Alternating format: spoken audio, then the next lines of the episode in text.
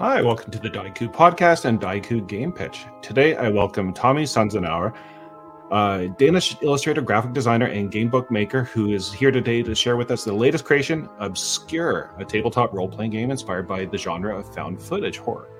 Uh, so that you might have seen in movies like uh, Blair Witch, Outlast, or VHS. So, Tommy, welcome.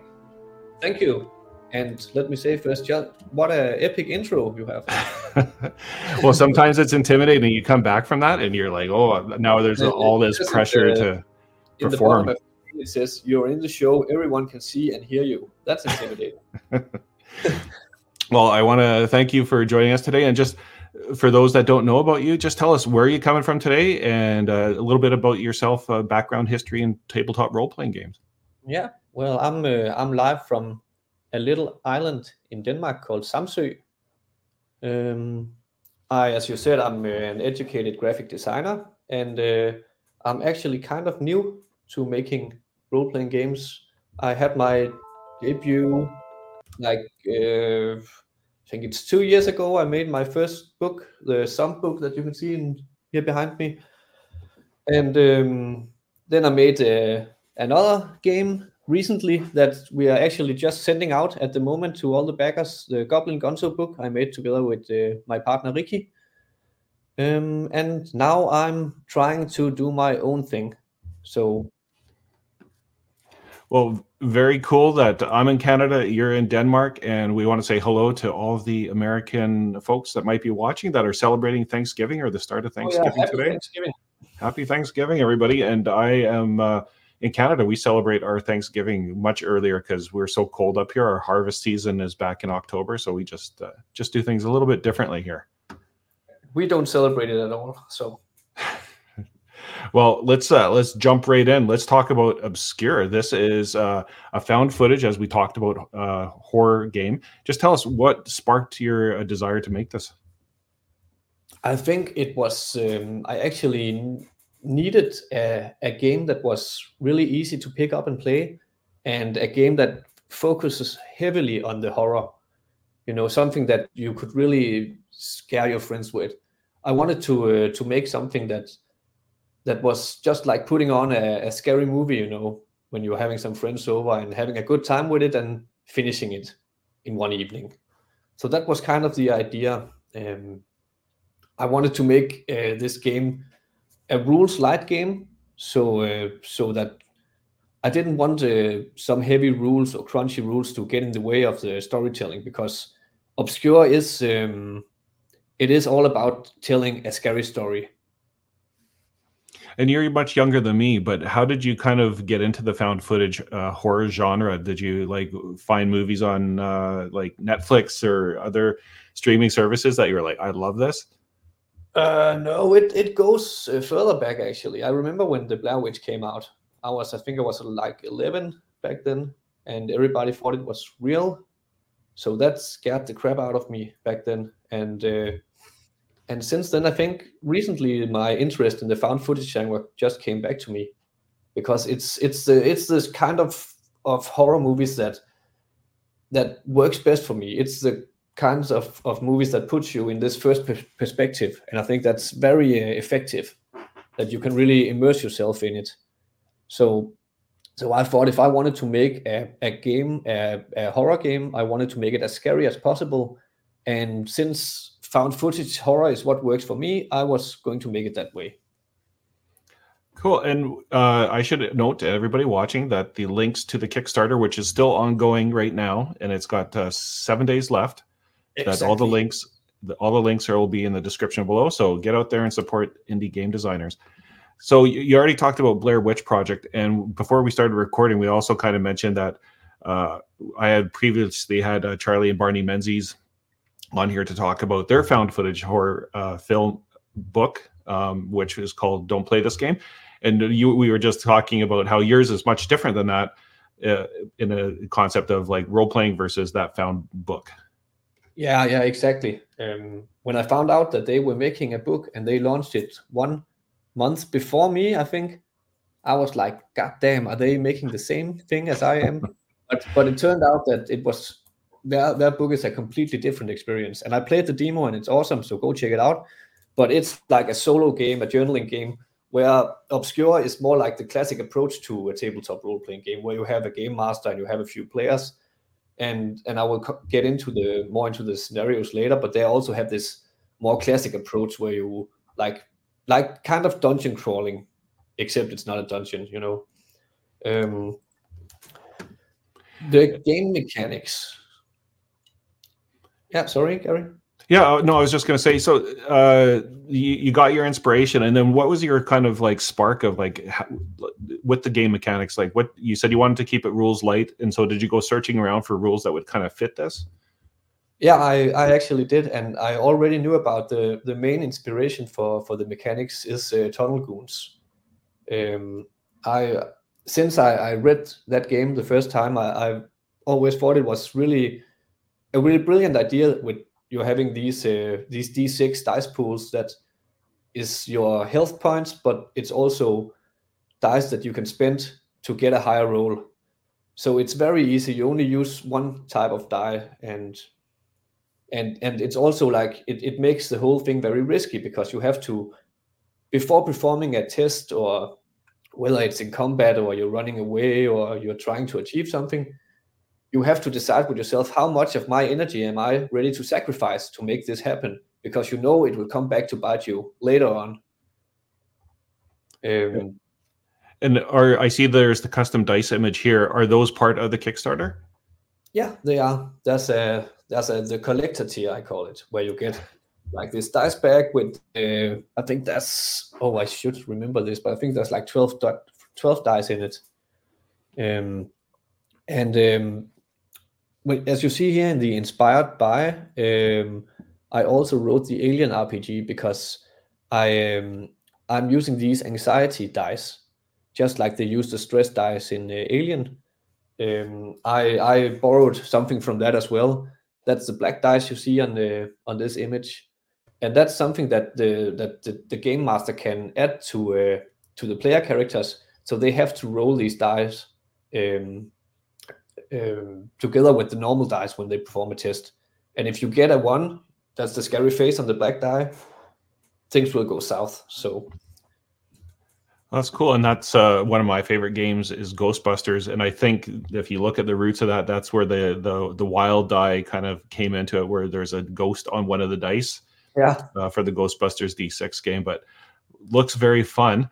And then uh, so you've got some scenarios that uh, ready to play one shots. Just talk us through those.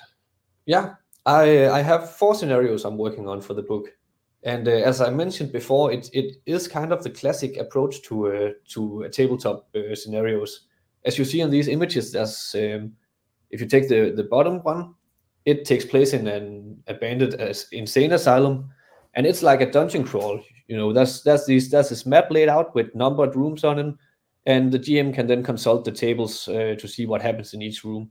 So it's a very classic approach, and there's a little hex crawl in one of the scenarios that one takes place in a in a forest um, and then we have like on an american ranch uh, it's an alien encounter scenario so i'm working with these uh, these classic approaches but with i'm trying to to fit in as many of these subgenres from the found footage horror movies you know i have an alien invasion i have i actually have a bigfoot scenario uh, and i have this uh, this witch in the woods and uh, and a haunted house. So I'm trying to take some of these uh, movie cliches and and put them in this game.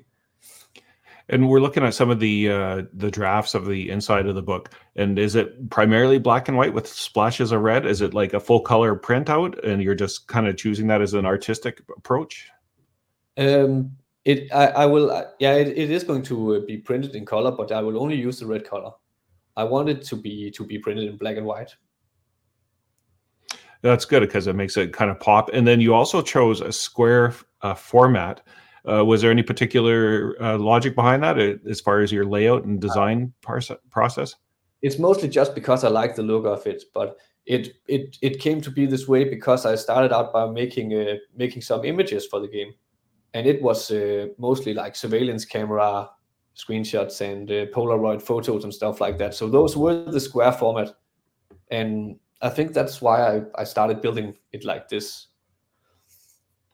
Cool. And then uh, character creation, uh, you pitch it as it's like a fast and easy. I mean, characters are going to die, or uh, if you want to get playing a one shot, you want to get right into it. So t- exactly. tell us how how fast can they make a character?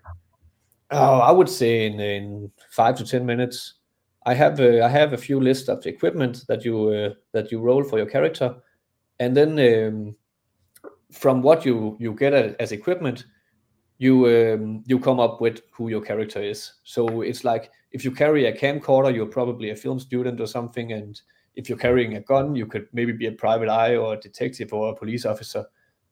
You know, so you roll up your equipment, you roll up how much uh, ammunition or battery you have for this equipment, and then you just um, yeah, you know, name your character, roll up two stats, and that's it.